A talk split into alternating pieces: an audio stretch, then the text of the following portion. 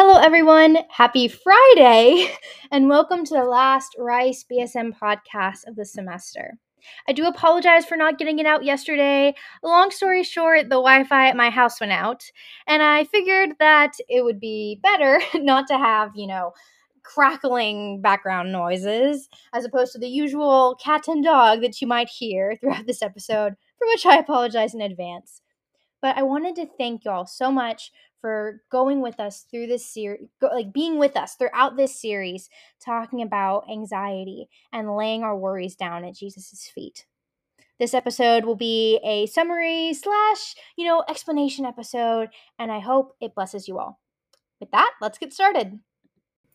So, the name for this series was inspired by a moment in my theology class, my sophomore year of high school. I went to a Christian high school, so we were blessed to have the privilege to study the word in school. And one day we were studying the scriptures, and Mrs. K was talking about worry. She was talking about worry and prayer, and how prayer was the way we could lay our worries down at Jesus' feet, and how imperative it was that we let them stay at Jesus' feet and not pick them up again. Now, for a timid, worry stricken sophomore, this sounds amazing. I pray that moment sticks with me the rest of my life because I was astounded by the ideas of making our worries tangible, that they were something that could be laid down, could be put aside, much less at Jesus' feet. It was such a powerful image that transformed how I thought of worries. No longer were they immaterial things that I couldn't control. Now they were tangible.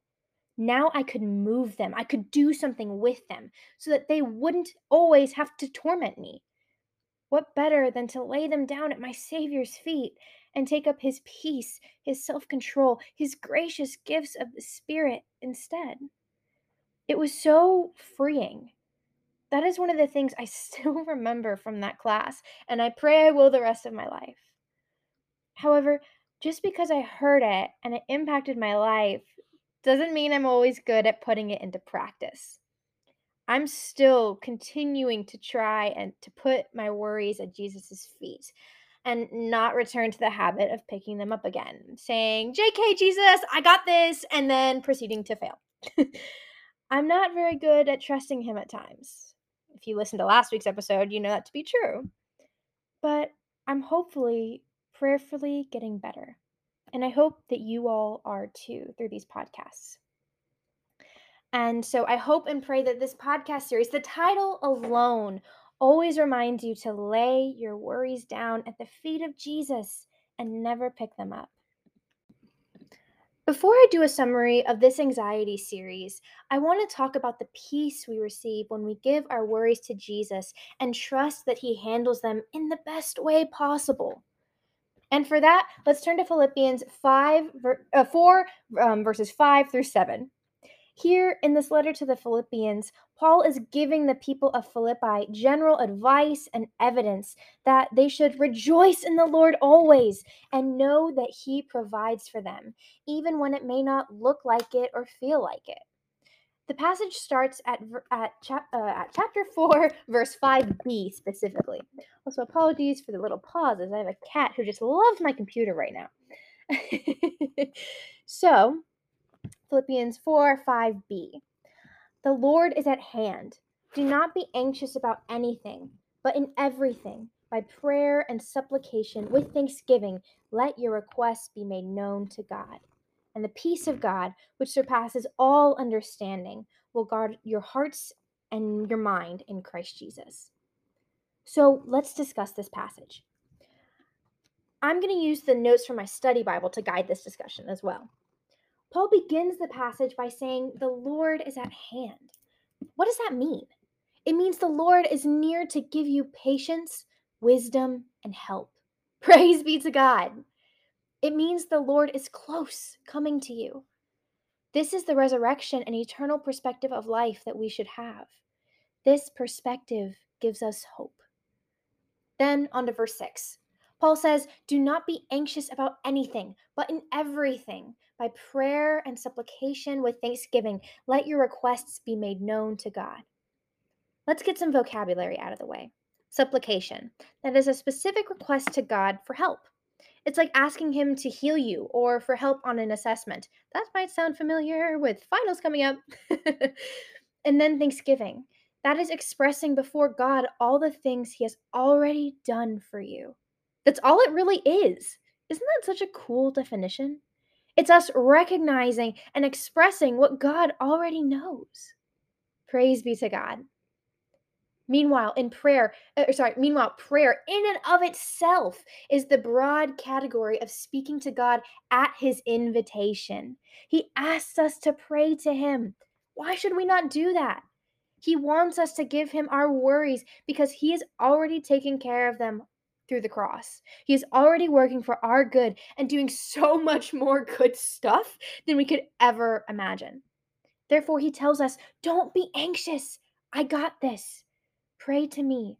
Bring your worries and supplications. Praise me for what I've already taken care of and rest in my peace, which I give you, as Paul describes in verse 7. Specifically, he says, and the peace of God, which surpasses all understanding, will guard your hearts and your mind in Christ Jesus. Growing up, I had a pastor who would occasionally say this verse as his benediction, his blessing as we closed out our church service he would say, And the peace of God, which surpasses all human understanding, guard your hearts and minds in Christ Jesus. Amen. He added human, human understanding instead of just understanding. What a wonderful reminder to leave with us as we prepare for the week ahead. I think my study Bible puts what my pastor was getting at best. When life makes no sense, God's peace sustains and directs us. This verse is this verse so perfectly explains why we should lay our worries down at Jesus' feet.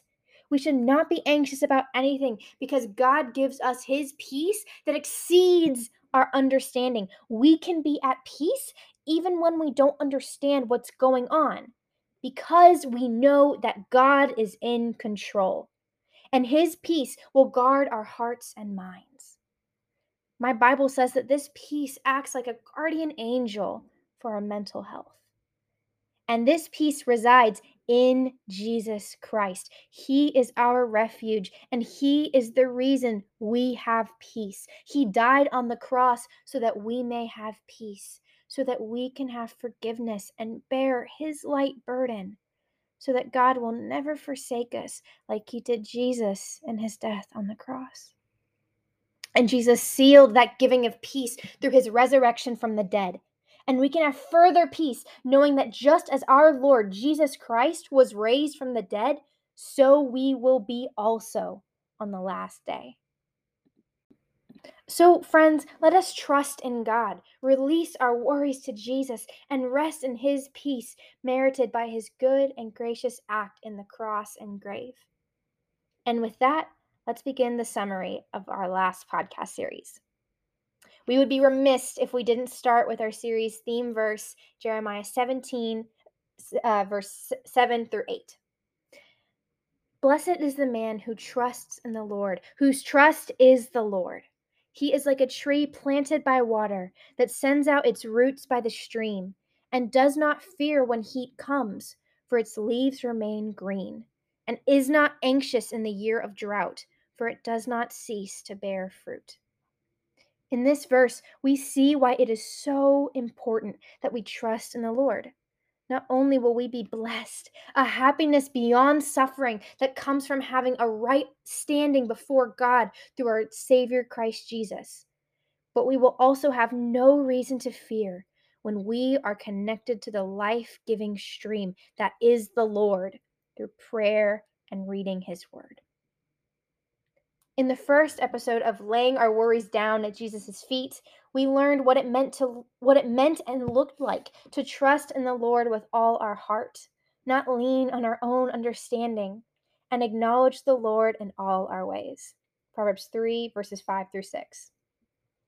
Trust in the Lord, feeling safe or confident in Him, demonstrates complete reliance on God's grace and guidance, not on our own ability or skill capacity. After all, we in our hearts may plan our ways, but the Lord establishes our steps. Proverbs 16 9.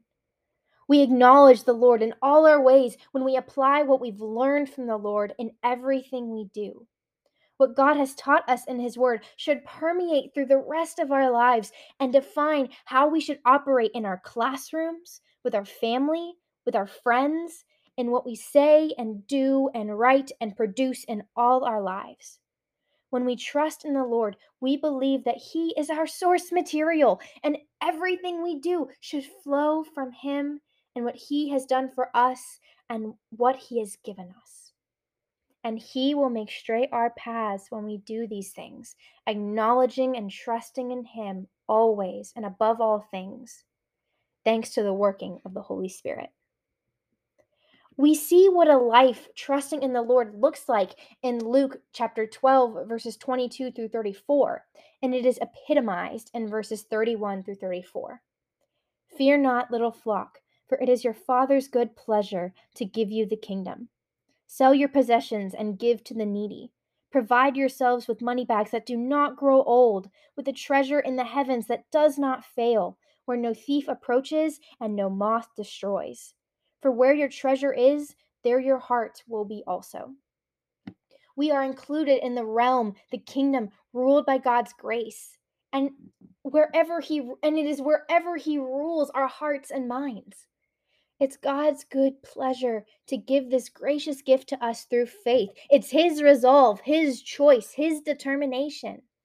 God grants us the wonderful gifts of life that he so desperately wants to give us according to his good and gracious will, which is working for the good of the believer.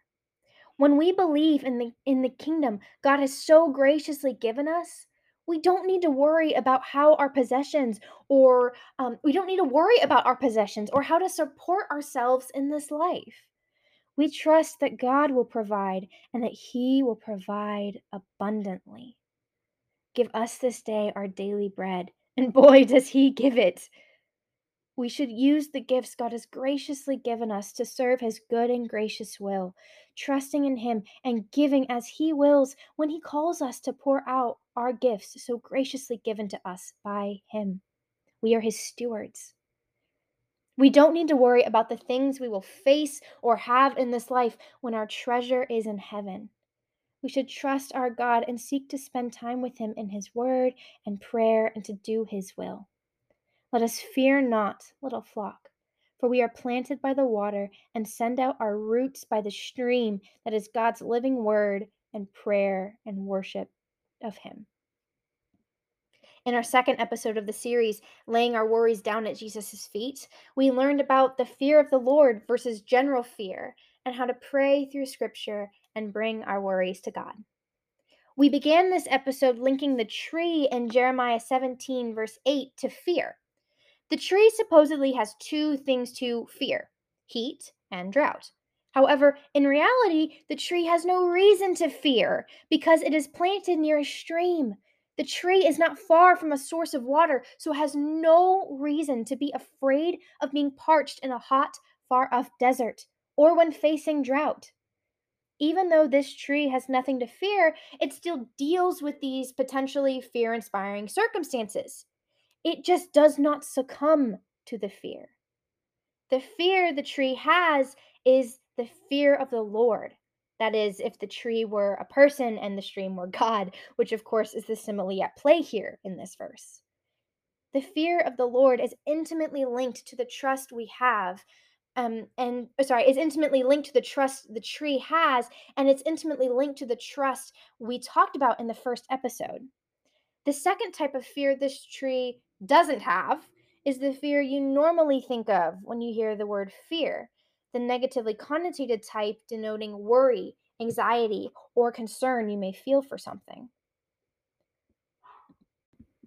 The fear of the Lord entails regarding God with awe, respect, and love, as my study Bible puts it, because He is all powerful and all loving. He created this entire universe from scratch, doing infinitely more than an artist who takes hours to accurately draw a picture. That's not knocking the artist, that's just acknowledging how great God is. God is so loving and powerful that he bent space and time so that his son, Jesus Christ, could die on the cross for everyone's sins and rise again for us as well. We should always regard God in awe and love, respecting him as the powerful being he is.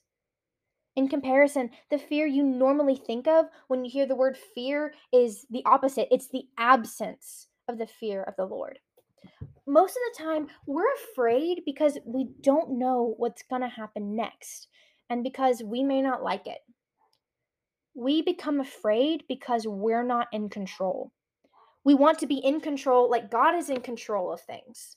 That's what Adam and Eve wanted as well, shown by their eating of the tree of the fruit of the knowledge of good and evil. They wanted to become like God and make their own ideas into truth, disregarding the absolute truth established by God and who he is.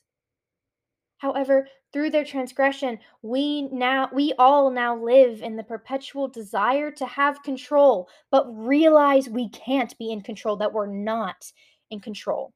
That is the actualization of fear. God is the one in control, and he is rightfully so. Not only is he good and perfect, Deuteronomy 32 4, Psalm 86 5, but he is also working all things together for our good.